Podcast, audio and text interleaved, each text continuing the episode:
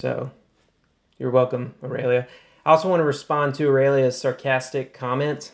Uh, a second ago, I just now saw it. Listen, I was a pastor because we all started this together. Uh, from the beginning, uh, we didn't want to have a hierarchy, and we all put a lot of sweat in this thing together. Absolutely. So, uh, it's so good to be with you all in this space. This is a lot of fun. Um, when you're away from it and you come back, you're really able to appreciate it. Uh, this is a unique space. There's a lot of uh, spaces that might be somewhat similar, but uh, this is a special place. This is a really good place. So, uh, I want to talk for a second about uh, mountaintops. Uh, who likes hiking? Who likes going to the tops of mountains? Yeah, I mean, like, we say mountaintop moment for a, for a reason, right?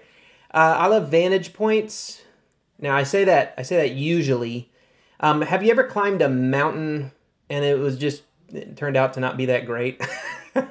You're willing to admit it? Uh, maybe you get to the top and it's just like so cold you can't wait to to get out of the wind or uh, maybe it's so foggy or rainy that you know you can't really take a good selfie there's no picture to tell. i don't know you're like i'm not really sure how i'm going to remember that or maybe the hike itself was so tiring that you just want to go rest somewhere um, or have you ever been on a beach and it gets really cold the air hits you that just becomes uncomfortable and you want to go back to the hotel you know, it's possible you could enjoy the view while also the journey was, You know, things aren't great all the time. We, we often construct these worlds through social media. Like if you go and even on a terrible hike, you're probably going to take some good pictures. Uh, but things aren't great all the time. Uh, okay, so on our honeymoon, we, uh, this was in 2009, we didn't have much money. Uh, we had a very limited budget, but we wanted to go to a mountain. We wanted to like go to a mountain we'd never been to before, and I had this professor who had taken a uh, his honeymoon to Albuquerque. He told us we should go to Albuquerque. I think it was called Sandia Peak. We should go to these places, and uh, so we went to I think it was Expedia at the time. We just like searched around for hotels, you know. Or again, we're on like a really small budget, and the pictures that came up looked in, incredible, right? They had professional photographers take pictures of the lobby and the the rooms and take picture of the mountain. And uh, when we showed up to this place on our honeymoon, uh, it turned out to be, and like they, they took like good pictures of the restaurant and everything. You know, everything looked really nice. Um, it turned out to basically be a motel that was part of a biker bar.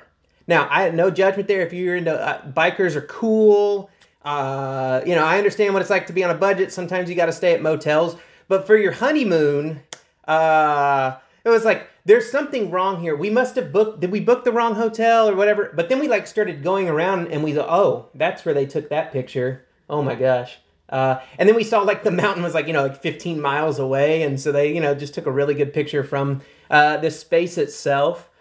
Uh, so I learned in that time that multiple things could be true at the same time. Like we loved each other, we had a great time, but there was also some confusion and some disappointment with some of the details there. Um, of course, the pictures we took, we chose to take, you know, those were memories, but we really just focused on one part of the reality. Um, that's the thing about mountaintop moments sometimes they can be like, wow, I never would have imagined this. And other times they can be like, wow, I never would have imagined this. Sometimes those things happen simultaneously in the same space. Okay, I want to talk about a movie here for a second.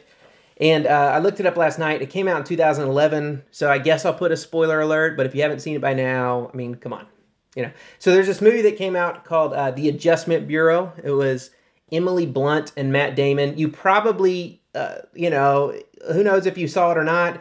If not, uh, it can. I, I don't know if it's on Netflix or Hulu or Amazon or something. It's worth it's worth looking into, but um, it'll make you think a little bit about free choices and what sort of free choices do you really have, that sort of thing. But at the end of the movie, again, I'm going to go ahead and say something about the end of the movie here, but you had nine years, so I don't really don't feel bad for spoiling this one. Okay, Matt Damon and Emily Blunt, they run from scene, uh, uh, they're running and running toward wh- who's called the chairperson, and it's supposed to be representative like God throughout this entire movie. And this chairperson supposedly has a plan. And the movie is about whether or not you can run from the plan or do you really have any uh, choice or autonomy in these sorts of plans. Well, at the end, they decide they're going to confront the chairperson. And they get to the top of the chairperson where, or the top of the building where this chairperson's supposed to be. And when they get there, there's nobody there except for themselves. And it's this really interesting critique that you can search your whole life. And once you get a peek behind the curtain, you realize that no one is writing the plan the whole time except for you. You know, over the last couple of years, I've come to embrace paradox and contradictions and oxymorons. I find that opposites can be true at the same time. I find that joy and sorrow can meet in the same place. I find there can be a thin line between fulfillment and emptiness. Uh, one of my favorite quotes, which is on your guide, is that the only church that illuminates is a burning church. Now, is this a pro or anti church quote? I mean, it can be sort of sweet if you really think about like church being the light of the world metaphorically, but it takes on a very different connotation when you take it a little bit more literally. There's also this space where the church is metaphorically burned. And if the church metaphorically burns, what remains? Peter Rollins describes the deconstruction de- describes deconstruction as a process of your house being on fire. And you take out all the furniture and that whatever makes it through the fire and you decide what you want to keep. Now, recently we moved, so this metaphor hits home somewhat literally. Now, nothing caught on fire, but we had to decide what furniture to bring with us. What was sold or what was left on the curb. We made it across country, and we had to decide what was worth hanging on to and what needed to go. One of the interesting ways fire is used in Scripture uh, is that fire can be a purifier, that which is tested through fire. What's so precious and valuable it makes it like gold, and everything else just sort of melts away.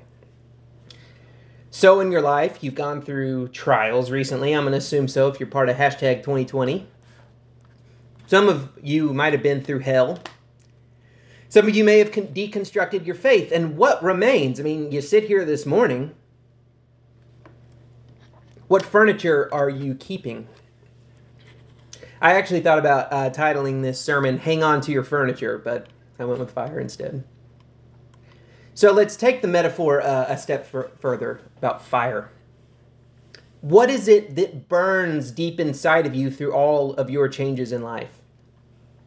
What is it that drives you? What is it that keeps you burning? What is it that gives you life? Some even call this inner spark spirit. Through the purifying of your spirit, what remains?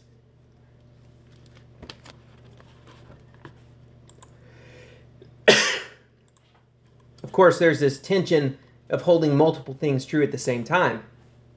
And I know this church has a history of appreciating questions and holding things lightly. And that doesn't discount that which is deep inside and keeps your fire burning? What keeps you burning?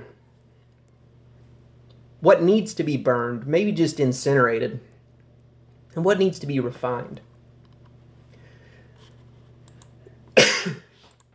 Deep within us, there's a, a story being told that if we're dissatisfied, the only way to obtain satisfaction is through the better.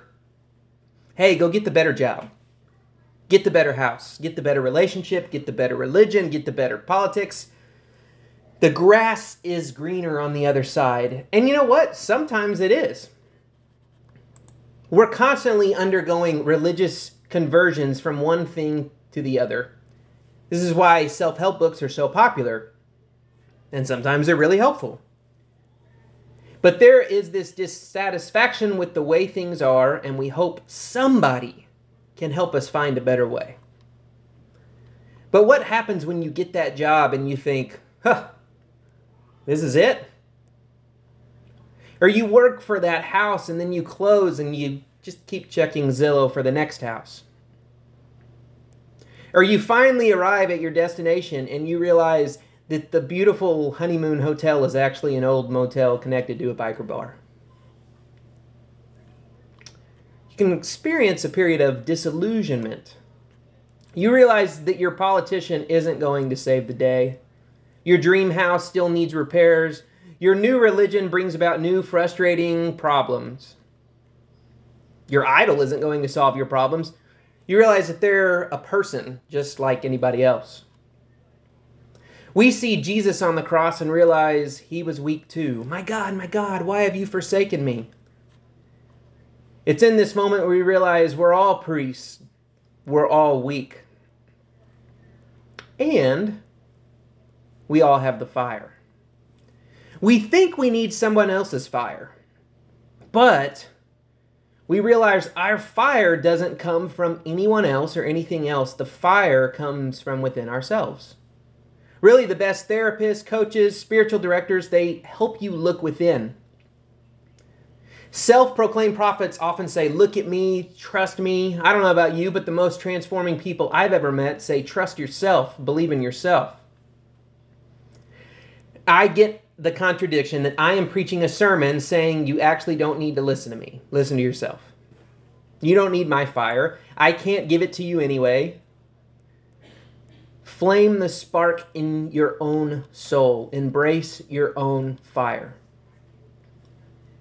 You know, in the scriptures, we have this story of people who are always looking outside of themselves. Give us a king. Oh, that didn't, king didn't work. Give us another king. Jesus comes and they want him to be a certain type of king. Jesus spends his life and ministry just asking them questions, trying to get people to answer them for themselves and think for themselves, and they largely miss him. But then we learn that the Spirit, the fire, is already here. It's already present, already moving in each person. So each person listening today has fire. And your fire already rests within you as a gift of grace. There isn't anything you need to do to get it. There's no secret from me to you today. I sit in front of you today just to affirm you, to encourage you, and hold up a mirror and say to look within yourself. Examine yourself. Accept yourself. Love yourself. You're already sacred. You're already more than enough. Oh, you're already sacred. You're already more than enough. You are loved. You have the fire. If you're tuning in this morning and you appreciate the encouragement, but maybe you're wondering what your fire is, I encourage you to ask yourself that question. You might fear that you don't have the fire, but I affirm your fire anyway. Not because I impart any sort of authority, but because you already have the image of God in you. You are a creator of your own life.